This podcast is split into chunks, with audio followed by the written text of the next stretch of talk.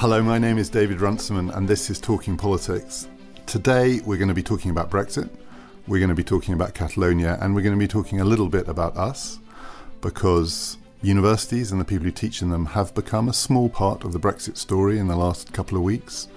A Tory whip complained that universities like ours were foisting anti Brexit propaganda on our students. Are we doing that? Are we bullying each other into silence? We'll find out. Talking Politics is brought to you in partnership with the London Review of Books, Europe's leading magazine of books and ideas. We've already had some LRB writers on this podcast John Lanchester, Mary Beard, and we hope to have some more soon talking about the state of democracy and the state of the world. As well as politics, the LRB has book reviews, essays about art, poetry, and exhibitions. Whether you want to get a deeper understanding of world events or just get away from it all and read about Picasso and octopuses, the LRB will have something fascinating for you.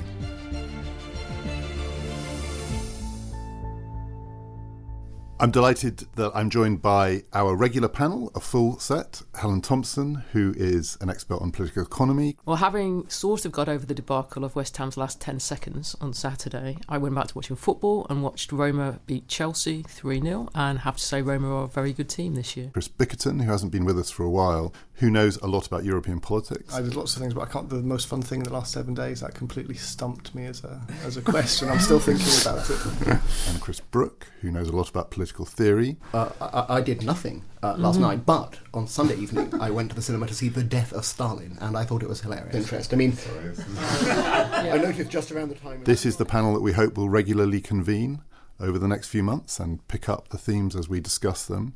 And Chris when I say we've been part of the story, really it's mainly you, in that you, as a prominent pro Brexit academic, have been quoted in the newspapers and indeed have written an article about what it's like to be an outlier in a very anti Brexit university.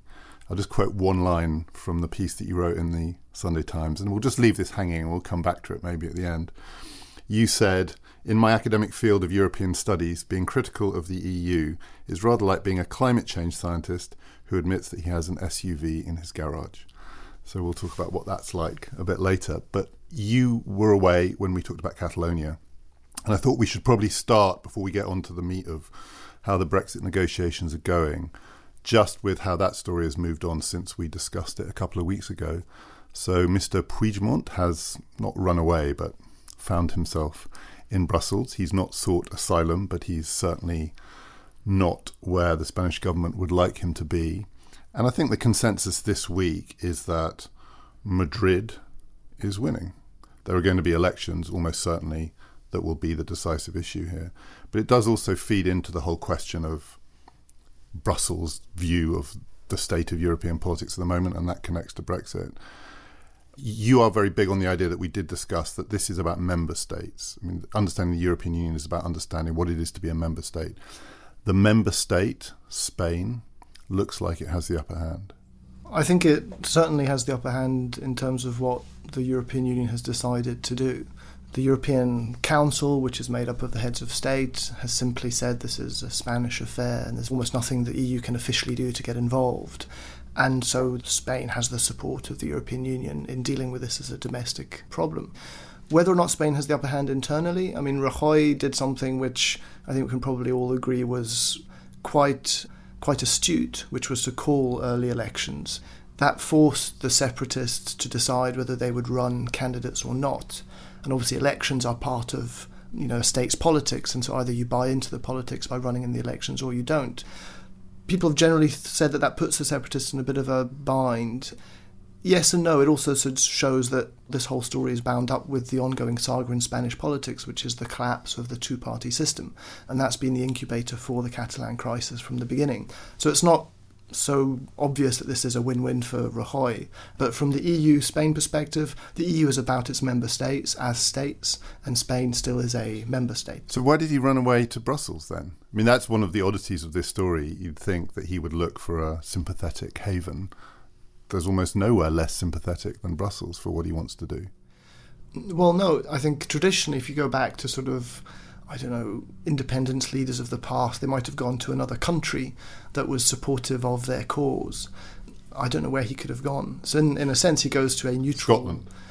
Well, he went to a place where he wants a political voice, but he could he's gone to a sort of a post-national space, which is Brussels.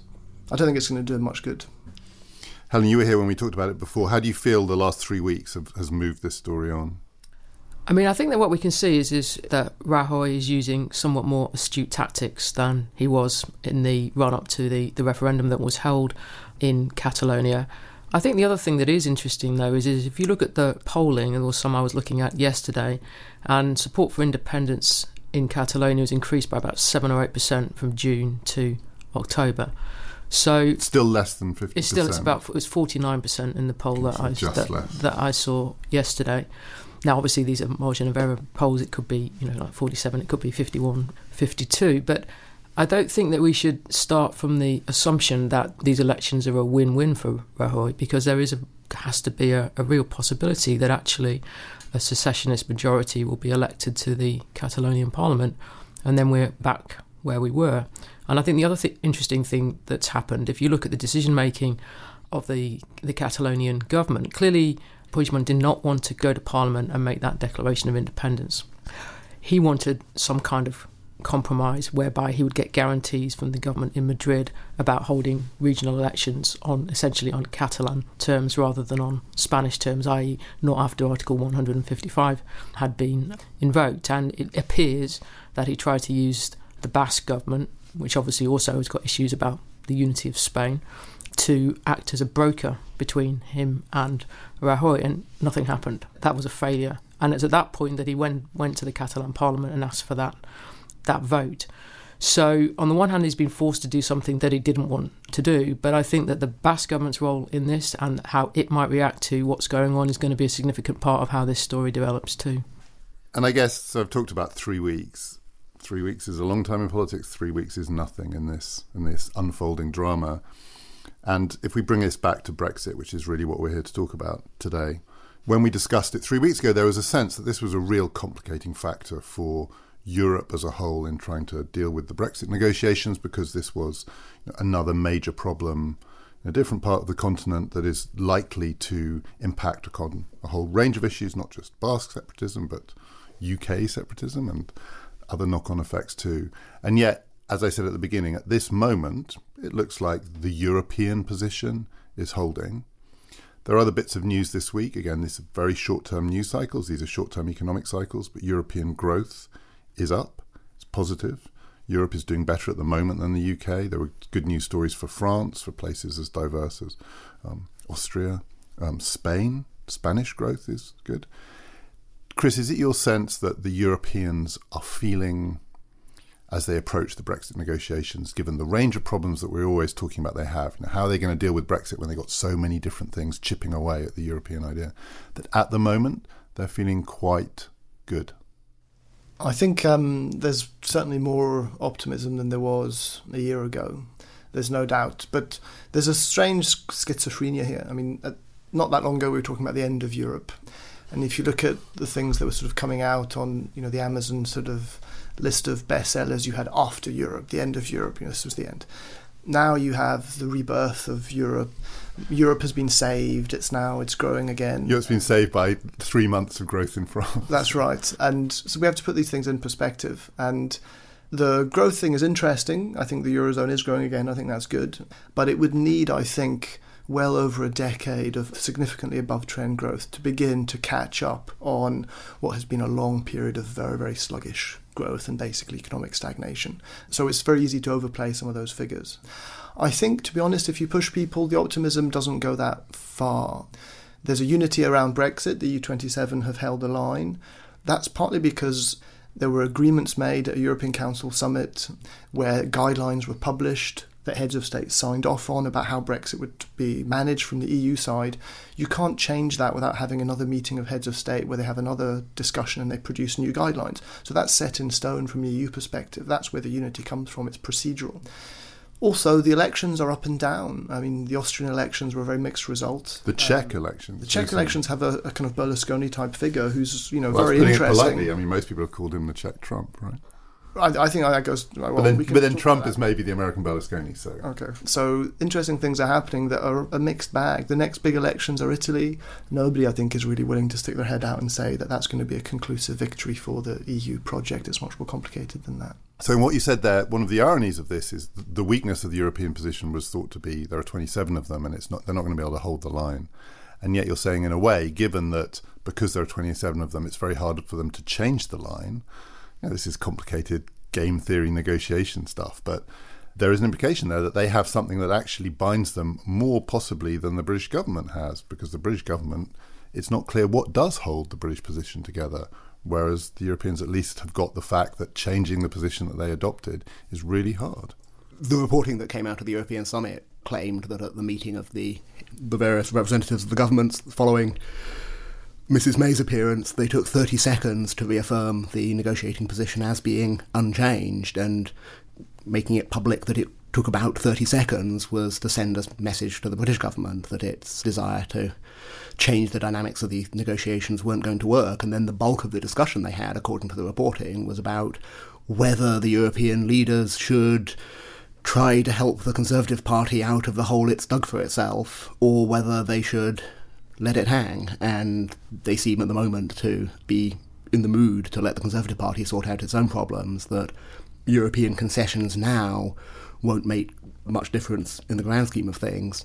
And that's quite striking if the conversation at the highest levels among the Europeans are about internal Conservative Party politics, not about whether they should shift their basic negotiating position with respect to the British government. I think, though, that the problem with this argument is is that it conflates two different issues. One is is the EU's present negotiating position in relation to the stage one of these talks that is taking place at the moment. And it is clear that there is EU unity on this issue, and it's entirely unsurprising because the basic EU position is, is to get as much money out of the British government for as long as possible. That is the thing that is holding these negotiations. That's why they are in impasse at the moment because the EU wants more money from the British government than at the moment the British government is willing to give. It also wants clarity about how the figure that the British government offers is composed. Now, that negotiating position will stay unified because clearly they have a collective interest for that to be so. The states who are the net contributors do not want to increase their contributions, and the ones who are the net beneficiaries don't want to lose out from expenditure from EU programmes. But if it is possible to get past that position, such that the next phase of negotiations about a transition agreement and a future trade agreement, then you have very diverse set of interests at stake. And then I don't think the EU is going to be unified because the different trading positions of the EU member states are different in relation to Britain.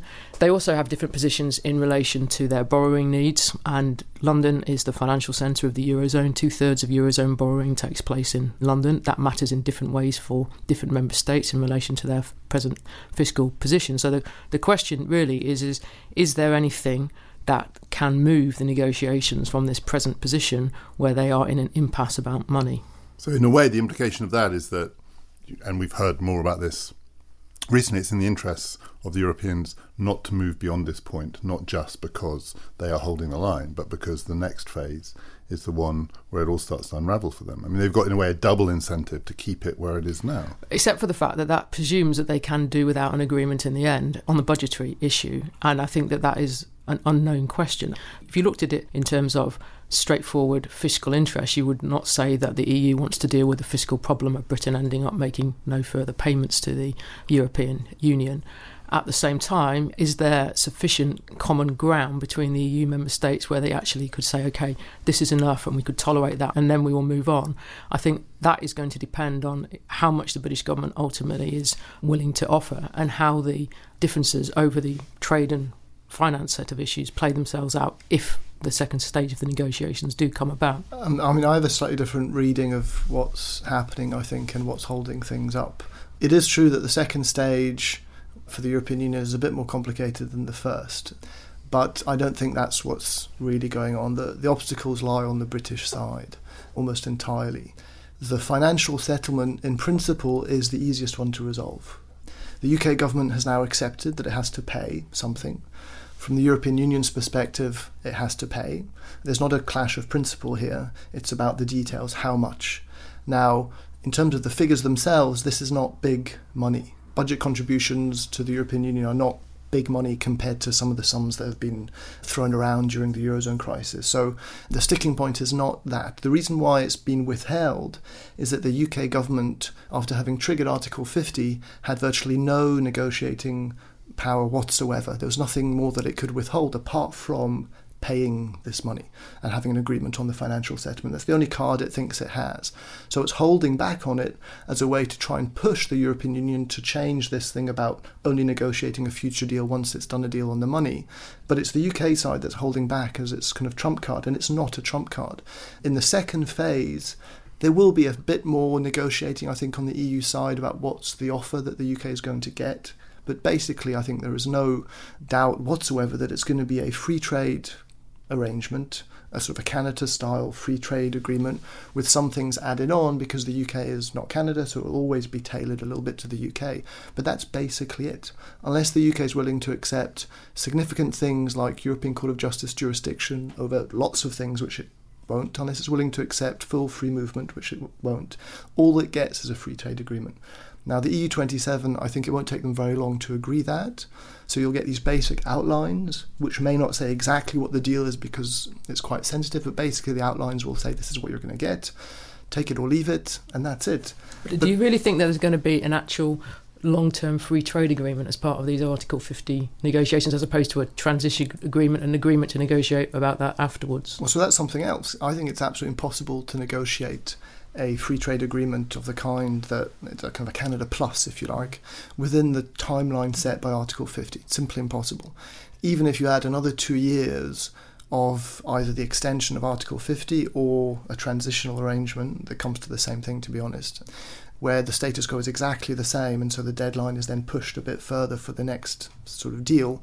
Even that is incredibly difficult. So the timeline is working against the UK, there's no doubt. So, was the basic mistake to trigger Article 50? It was a trap, and Mrs. May walked straight into a deliberate trap. I mean, it, so I've, I've seen you. There was a debate that you had with one of the advisors to Barnier, which you were debating this very point that you think that Article 50 was never designed to be a sort of practical device for exit. It was, in a way, a barrier to exit. There's no doubt about that. So, by invoking it, and it's partly British domestic politics, in a sense, she was, she had to do it to call the bluff of her opponents within the Conservative Party, but it left Britain in a very, very difficult position. Well, so the way Article 50 was designed, it was, it was quite complicated, but on the one hand, it was definitely a deterrent. It was definitely designed as a very impractical way to leave the, the, the European Union. There's no doubt. On the other hand, there was some pressure from the British side that this had to be something with a deadline to it. It couldn't be an open ended exit. There had to be some sort of way in which it was clear that a country would leave once it had decided to leave. So that was intended to be, I suppose, helpful to the exit process. But overall, I think it was designed as something that nobody thought would be implemented and was not a practical way to leave the European Union. But it's an odd sort of deterrent because the only circumstances in which a state would leave the European Union is if there was a genuine popular desire, probably expressed through a referendum, to do that. And the technicalities of Article 50 were never going to play into that. I mean, who's it meant to deter here? I suppose it's to deter anyone from even calling a referendum. Is that the thought? I mean, who, think, who's it meant to I deter? don't think it's a deterrent, though. It might have been seen that way by those who designed it. I think it just was something that was a product of very little thought. There was actually much more serious debate about the secession from the European Union issue in the debate that led up to the constitutional treaty, the treaty that was then rejected in the French and Dutch referendums. But that debate did not take place in regard to the Lisbon Treaty, which is where Article 50 comes from. I think that the it would have been pretty difficult for the British government to think about any other way of leaving the European Union without via Article 50 because it would have looked like Britain was being essentially disrespectful to treaties that it had signed up to. I think that the problem that Mrs May's government got into is is that it's now abundantly clear that it triggered Article 50 without having done any contingency planning for what happened if the negotiations broke down. And now we can publicly see them trying to do something about that. But that does not lead to a strong negotiating position at all because it shows that actually that there was a presumption from the start that the talks could be successful. And it is strange for the British government to have made that same mistake when it's exactly the same mistake that Cameron made in the renegotiations prior to the referendum. And I suppose you could say that the effective deterrent is not to deter Britain, but Britain's experience now will deter anyone else. So, in that sense, it is going to work as a deterrent. It will, I think. Uh, but also, the structure of Article 50 is, for instance, you are basically excluded from the European Union as you are exiting the European Union. You can't have a say over your new relationship to the EU until you've left. These are things which are not intended to be very workable because there are loads of questions that really need to be put together. But I think Helen's right, it was also never really thought of as a serious issue because it wasn't thought something likely to happen. Well, so, that's always a mistake, right? That's right. In politics, that's never a good principle to introduce something on the assumption that it'll never come into practice. Listening to this conversation, I'm struck that the two ends of it are on the one hand money and on the other hand the future trade relationship, and we haven't talked about the Irish border. And it seems to me that on the on the issues of money and citizen rights, in the end, the EU will pretty much get what it wants because it can hold the line, and that's the the hurdle that has to be crossed before it will talk about trade. And it's possible to see some kind of resolution of those issues in the not too distant future. But the EU always led off by saying that the third issue they had to make progress on was the Irish border, and I don't see any kind of progress at all. The most recent statement I think I saw from the British government just said, oh, well, we're talking to the Europeans about some imaginative ideas or something. I mean, how you sort out the Irish border gives you a great deal of information about what else might be coming down the pipeline in terms of the arrangement between the United Kingdom and the European Union. So I'm struck that that's rather fallen out of the conversation. Is that because you think that in the end Ireland, both north and south, will have to lump whatever. I don't think um, it's that so much. I think it's this is where the problem of the EU's staggering these talks comes into play because you actually can't talk about the Irish border until you've sorted out what trade and customs relationship Britain is going to have with the European Union thereafter, because at that point the Irish border becomes Britain's border on the island of Ireland with the European Union. Unless you know what that is in economic terms, I can't actually see how you can sort out what the Irish border question is. But I mean, there is a fundamental issue here, which is a problem, which is if you go back to the Good Friday Agreement, the possibility for the Good Friday Agreement to be a success was partly due to the fact that the signatories of it were EU member states. It allowed a fudging of very difficult questions. There was a kind of fluidity, if you like, that was introduced by the fact that the Republic of Ireland and the UK were actually, at the time, uh, EU member states could the Good Friday Agreement have been signed had the UK not been a member state of the European Union? I don't think that's a, there's a very easy answer to that, and it may be that not as it was signed, no. But the problem there is not so much with EU membership, it's with the Good Friday Agreement. And there needs to be, I think, not a negotiation with the EU here, there needs to be a, a, discussion between the Republic of Ireland and the UK, those two governments coming together and trying to recast that agreement on terms that are not reliant on the EU membership of both sides. That, I think, is the critical thing. So, in some ways, yes, it's partly dependent on what the future relationship is that the UK has to the EU. But the fundamental question, I think, is that that agreement was too reliant on EU membership of both sides and it needs to be recast on a different basis. And that's not an easy thing to do. Hey, I'm Ryan Reynolds. Recently, I asked Mint Mobile's legal team if big wireless companies are allowed to raise prices due to inflation. They said yes. And then when I asked if raising prices technically violates those onerous two year contracts, they said, What the f are you talking about, you insane Hollywood ass?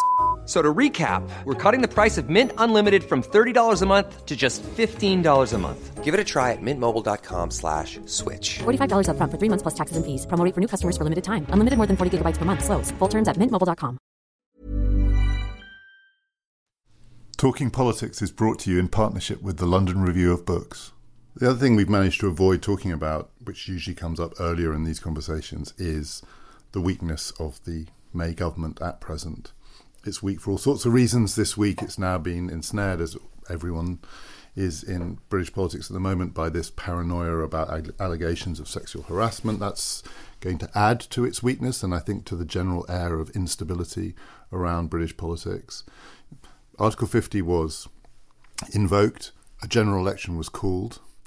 So there were two mistakes made, not just one. And we don't know where we would be without the second mistake. But given the second mistake was made from Theresa May's point of view, to what extent the Europeans have an incentive to, to keep this government in place to ensure that these negotiations can be concluded.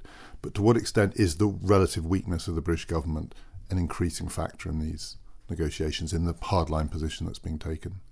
I think it's a decisive factor. I mean, I, don't know whether it's possible for some of the difficult things that the UK government will have to swallow in order to move the negotiations to the next stage and to conclude them. I don't know whether some of these things can go through the cabinet without splitting the cabinet and without ultimately bringing down the government.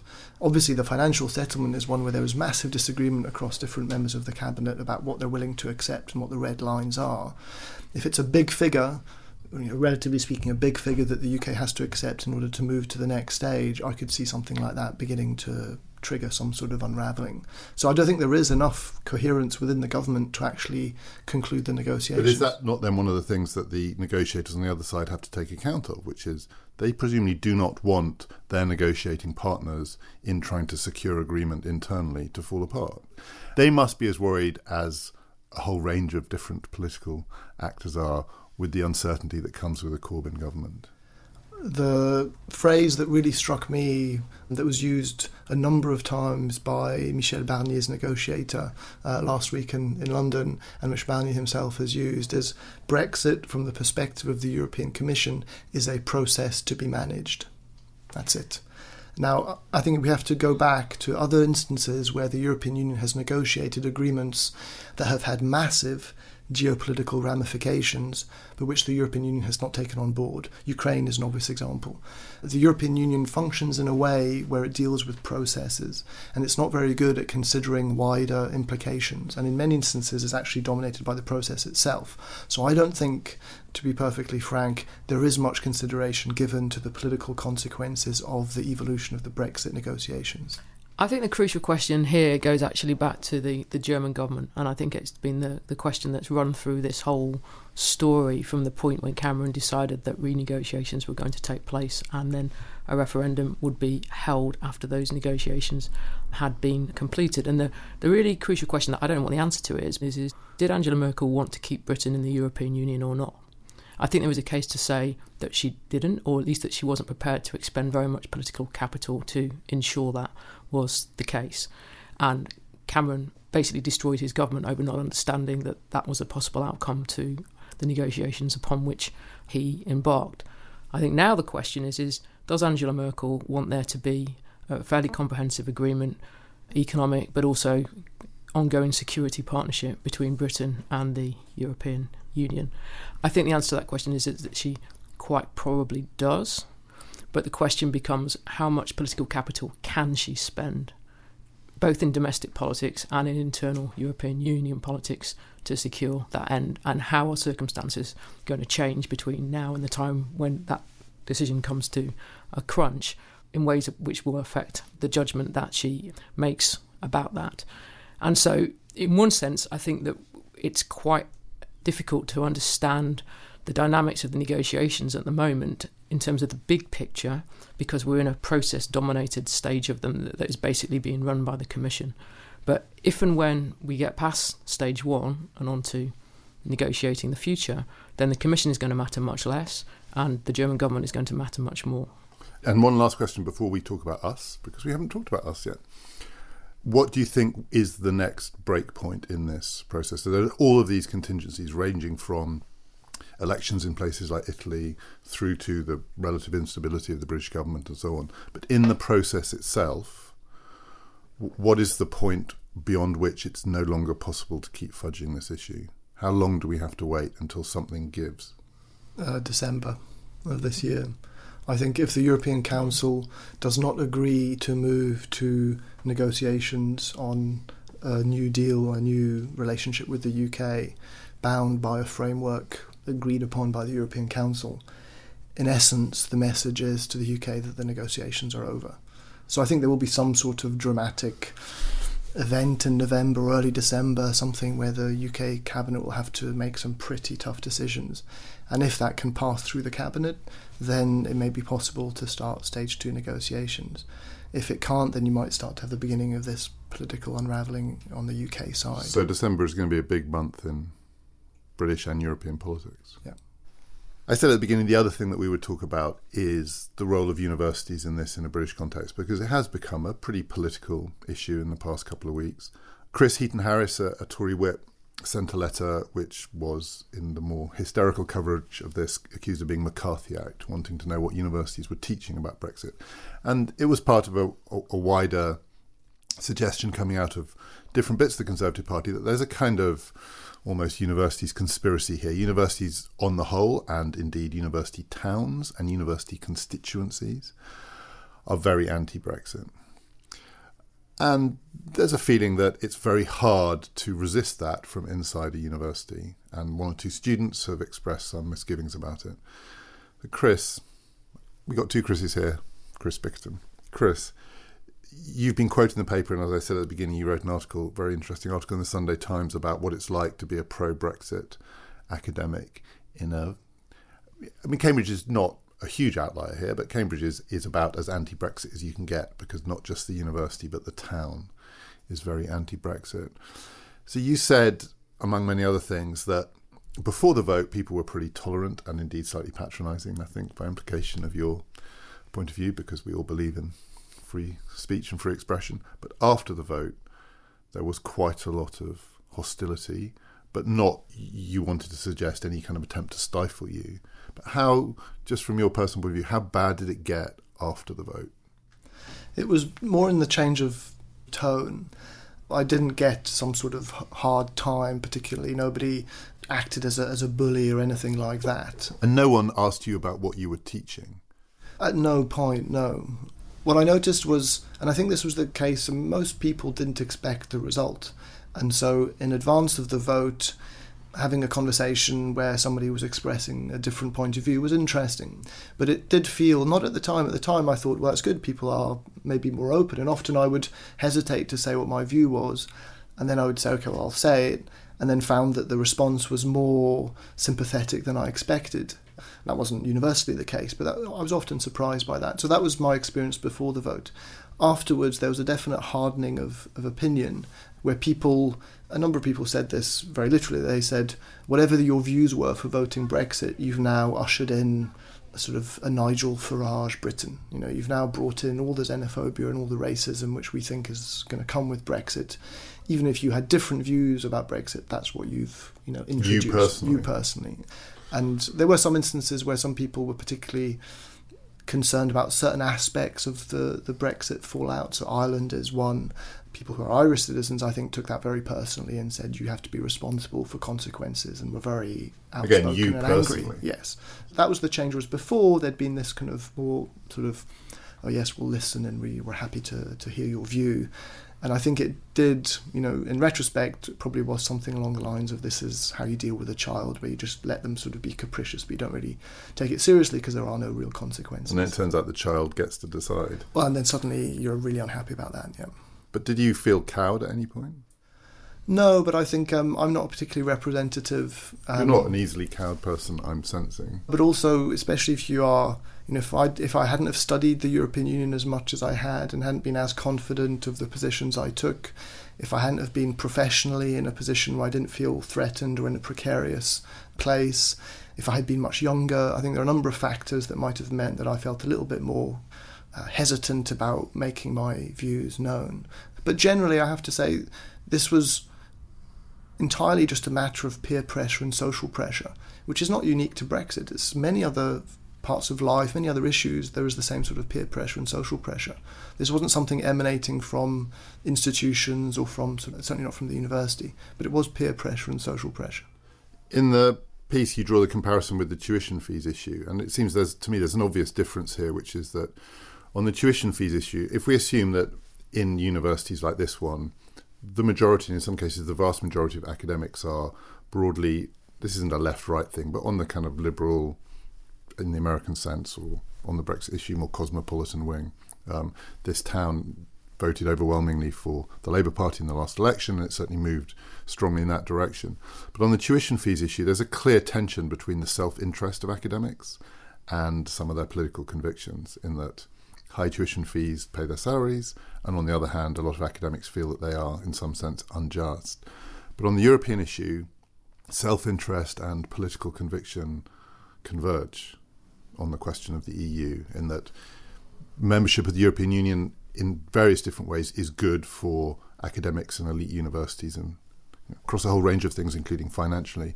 And at the same time, membership of the European Union conforms with a lot of academics' personal political convictions.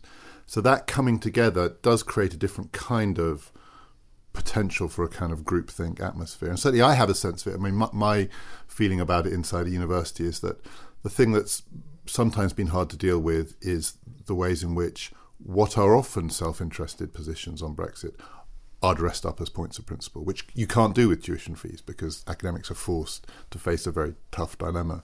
But in this case, once or twice too often, one has the feeling that people are presenting the evidence as obvious, whereas in fact, a little bit more self reflection about the ways in which they are personally involved in the outcome would be helpful. I mean, I think that's as far as it goes in the groupthink thing, that it's just.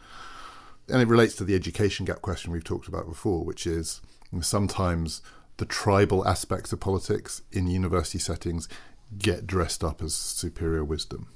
I think the, there is another dimension to this as well, and that is is the effective claim to authority that many academics, not certainly not all academics, are prone to make.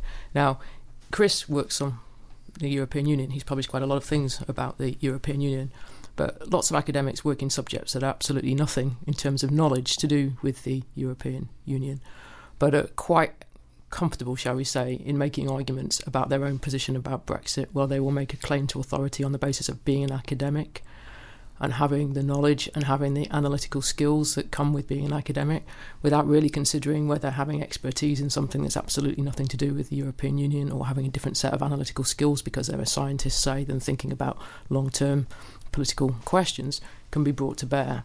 And I think that there's not a great deal of self awareness amongst many academics about the limitations of their claims to authority in this. Yes, I, I think that's right. I think that's where there's a tricky area that lots of academics want to dress up their support for the European Union as a matter of principle, or they want to present it as a matter of concern for their Irish colleagues or the many EU workers who work around the university in one capacity or another.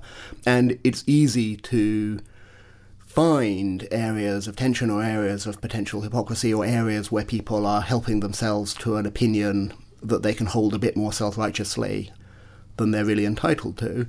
Having said that, an awful lot of people around the university are very close to Irish citizens or EU workers or on very close terms with migrants who work around the university in one capacity or another. And there it isn't simply an abstract sense of self righteousness that they work up.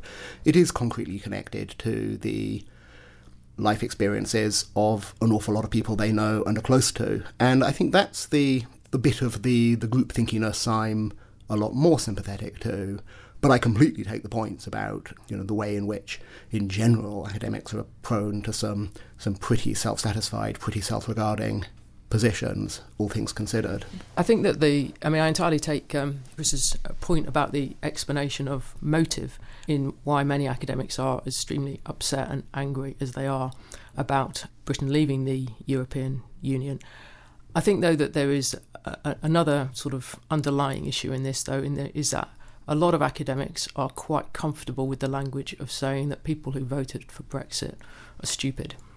Yeah, I mean, that in a way is the point I was trying to make. Yeah. That it is one of these really difficult, complicating factors in contemporary politics. If education has become a dividing line in politics, the great danger is people on one side of that line do not think of it in old fashioned left right terms, but think of it in terms of knowledge and ignorance. I think that's one yeah. of the toxic features of contemporary politics in this country, in Europe, in America. And I think that's why it makes it very difficult being in a university having dissenting views, because essentially you're in a position where people are telling you either, but in some sense they're not comfortable with saying that people in that position are stupid, but then they fall back on saying maybe they're racist. If they can't be stupid, there must be something else of the moral failings that get fallen into. And I think that there is a a general unwillingness to have a very intellectually serious debate about the European Union in university culture. So I hope you know around this table at least you know, that there isn't there's definitely not groupthink going on here because we we I know we all have fairly different views about this question, and in that spirit, Chris, if I pick you up on one thing that you said in your piece, which is during this sort of, oh, bless you, sympathetic phase before the vote, one thing that you said, some people said to you was, yeah, it's a nice idea in theory, but probably not in practice. Um, so post the vote, do you have any sense that they might have been right, given what we were talking about in the earlier part of this discussion, which is, yeah, you, you are very knowledgeable about European politics and you definitely understand some of the profound pitfalls of the European project. But in practice, this is looking pretty disastrous. I think we're definitely at a stage now where it's not clear to me that the negotiations will be successful, however you would define that. I think the chance of a no deal is, is something like 50 50 at this stage. And the reasons for that, I think, are to do with the um, domestic British politics, the fact that the Brexit vote was undeniably, in some way, a kind of uh, underdog type vote. There wasn't a clear uh, set of figures politically that were carrying it forward. So once you get to the post referendum phase, there's just a vacuum, a political vacuum. And the people who then implement the Brexit decision in the referendum are people who themselves don't really think it's a particularly good idea. And that leads to a great reluctance, I think, to take it forward. But also that, just in practical terms, yes, it is very challenging. You know, we live in an age of highly integrated supply chains. How do you move from that to something quite different? Very complicated. The British state has been thoroughly embedded in the European Union. How do you extract it from there? So there are real challenges. I think it's absurd to suggest that some of the difficulties in the current negotiations are coming from the Remain stance of the deep state of places like Oxbridge or university towns and university institutions. I think that's nonsense. The reasons for the difficulties in the negotiations are much easier to identify. But it's not that much about us. It it's, really isn't. Exactly. And it, oh, it exaggerates massively the influence that academics have to suggest that somehow they're imperiling the, the negotiations. No, the negotiations are difficult because they've not been done before, and taking a, a, member state out of the of the European Union is very hard. But I do think that the difficulty of translating theory into practice. I mean, it's not been done very well, but there are better ways to do it. You know, I think on, on the position of EU nationals, for instance, at the moment, there are tortuous negotiations about how to combine the access to residency status with delimiting the jurisdiction of the European Court of Justice so that it doesn't infringe on what is considered to be the remit of the British courts, but does accord sufficient rights to EU nationals so that they feel safe in this country. I think there is a much easier solution to that, which is to offer all of them an automatic right to British citizenship to offer them a British passport, to make them UK citizens. Now, in some instances, it's difficult because you can't have dual nationality, so that would be something to deal with. But I think for a lot of EU nationals, that would be an interesting prospect and it would give them the kind of security I think that they seek. And I also think it's the right thing to do. These are people who, who live here and who have made their life here and I think should be citizens of this of this country. It's also almost inconceivable that a government led by Theresa May would make that offer but it's not inconceivable that a Labour government would do so. I think the importance of that idea is that on the one hand it challenges this uh, nativist impression of Brexit, that it's an exclusive xenophobic thing. No, it's a totally inclusive thing where EU nationals in this country are offered UK citizenship. On the other hand, it does say very clearly that freedom of movement is over and questions of, of immigration are in, returned entirely to the sovereignty of the British Parliament. And whether you have an open or a closed you know border policy is up to the government in power that's been elected and it ends the jurisdiction of the European Court of Justice.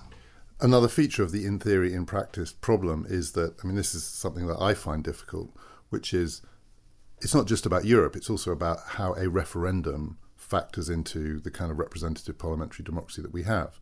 And in theory, referendums are quite a nice idea. In practice, I don't think they work. And again, it's quite a hard thing sometimes to say for the reasons Helen said from a sort of university perspective, because that can be painted as a kind of elitism or snobbery, you're, you're wanting to deny people the vote.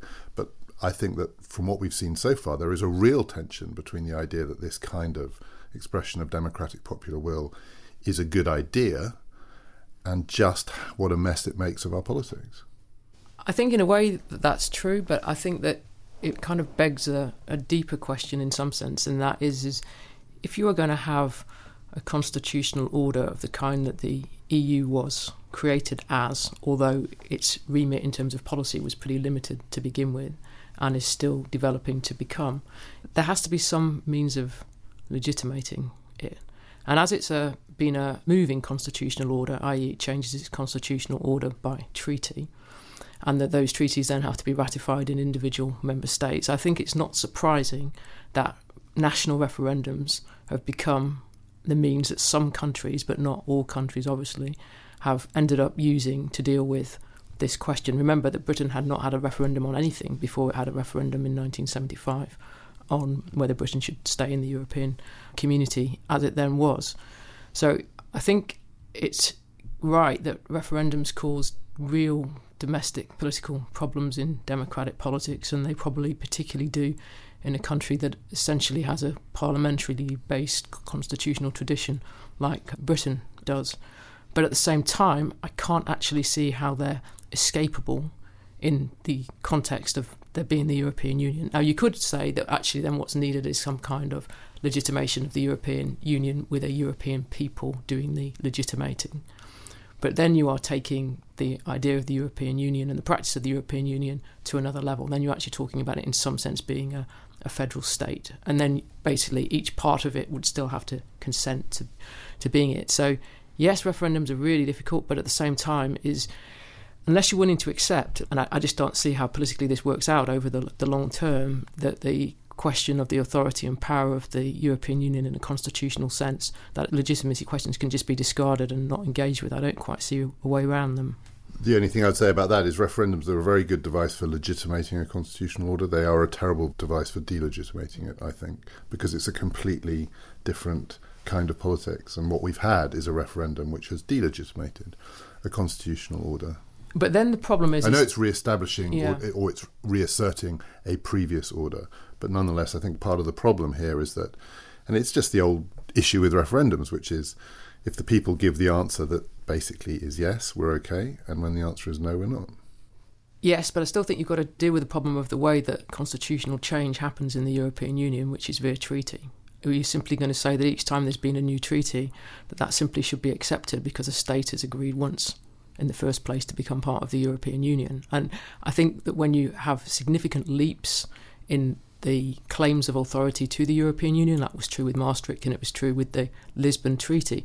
Simply to say that, okay, the governments in power at that time can sign those treaties and then there can be no further political debate about the constitutional order that's modified. I think that is quite difficult to sustain over the long term.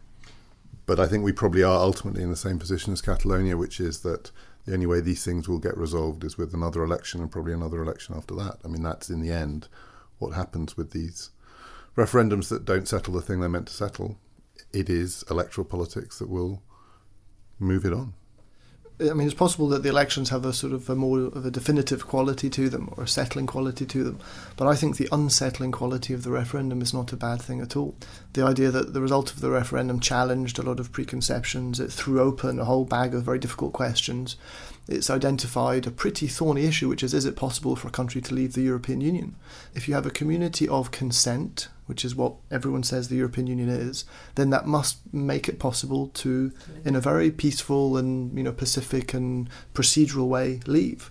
Now, if the British experience, and we're not, we're not talking about a insignificant member state here, we're talking about one of the most powerful member states of the European Union. If it can't leave, if its politics dissolves in an attempt to extract itself from the European Union, then it poses the question of what is the nature of the consent that holds the European Union together? Is it a community of what coercion, something else? Now, I think the referendum, at the very least, if it didn't do anything more, at least it posed questions like that, which I think we should be uh, trying to find answers to. So, since you did put your head above the parapet, you get the last word, but it's not the last word because we're going to come back to you on that. If you'd like to read Chris's article, which has come down from behind its paywall, if you'd like to see Chris in a debate with Barnier's representative, do go to Twitter at tppodcast underscore and we will tweet those links. Do rate us on iTunes if you enjoy this podcast and do please join us again next week. My name is David Runciman and we've been talking politics.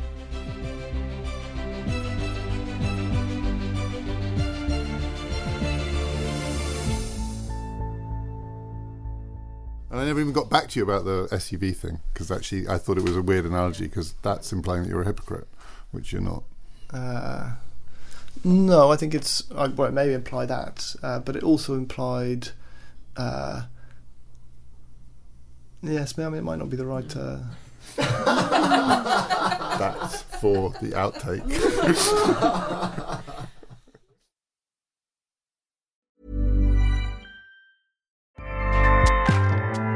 ACAST powers the world's best podcasts.